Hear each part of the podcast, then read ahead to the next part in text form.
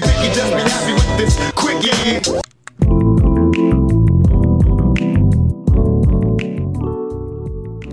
The name is Trevor Beggs. The show is called The Quickie. The network is the Nucks Misconduct Podcast Network. You also get four shows on that network. What a deal, what a life. Go subscribe to the network. Find the show that best fits you. Okay. Today, we're talking about the Columbus Blue Jackets. Yes, the potential, possibly, maybe, out of nowhere Stanley Cup favorite, Columbus Blue Jackets. I'm probably giving them a bit too much love here, but let me explain myself as I talk about Columbus on the Quickie today. I'll talk about their most surprising player, their biggest disappointment, and why Columbus sucks and why it's awesome. Okay, first and foremost, the Columbus Blue Jackets, they were hit hard by the injury bug this season. As if they needed that on top of everything else. They lose Artemi Panarin in the offseason after offering him a lifetime supply of vodka. Apparently, he's not a big vodka guy. And they lose Sergei Bobrovsky as well, which turned out to be less impactful than you might think.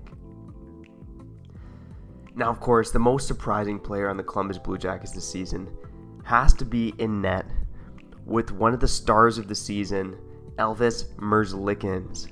Yes, the pride of Latvia with one of the best names in the NHL. Seemingly came out of nowhere for a lot of fans and had himself a hell of a season. Elvis Merzlikins had a 923 save percentage this season for the Columbus Blue Jackets. One of the best marks in the NHL. And he was definitely one of the players of the month back in December and back in January. He was on an absolute tear, posting shutout after shutout, barely letting in any goals. On Silky and Filthy on our beauty power rankings, we had him as one of the top 10 beauties in the NHL. A pretty impressive feat for the rookie. Now, if you look in net, Jonas Korpisalo, the incumbent backup, he was the starter, I guess, to start the season. He had himself a pretty damn good season, too. And although he had a 911 save percentage, not quite on Merzlikins' level, you could argue that he was the more consistent goaltender. Again, I love that fancy stat, quality start percentage. Jonas Korpisalo was up around 60% in terms of quality start percentage. Elvis Merzlikins down at 54%. That's just a, a shade above the league average. So Merzlikins clearly had some struggles.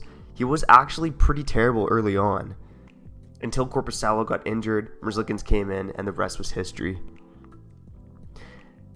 Now, of course, one of the most disappointing players in the Blue Jackets this season had to be Josh Anderson, the budding power forward who looked fantastic in the playoffs last season. Was a bit of a dud this year. Again, a little unfair. He battled injuries. He played 26 games with one goal and four points. Pretty terrible stats in those 26 games, but again, he dealt with injuries, much like a lot of the Blue Jackets roster this season. This is a team that finished 28th overall in goals for, but third overall in goals against. You got to give credit to John Tortorella. Talked about him last week here on the Quickie. He's got this team playing the way they need to play to win hockey games. Now, if only they had a healthy Seth Jones, if only they had a productive Josh Anderson. They were missing Oliver Bjorkstrand as well. He was going to be another one of my picks for most surprising player. He had himself a hell of a year. Cam Atkinson's missed a bunch of time. This is a team that they're in a bit of a hole offensively after Artemi Panarin left. They needed some healthy bodies to get things done. They didn't have health on their side this season.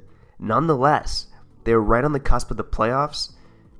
And when I talked about a 2014 playoff format, I think I had the Blue Jackets matching up against the Toronto Maple Leafs.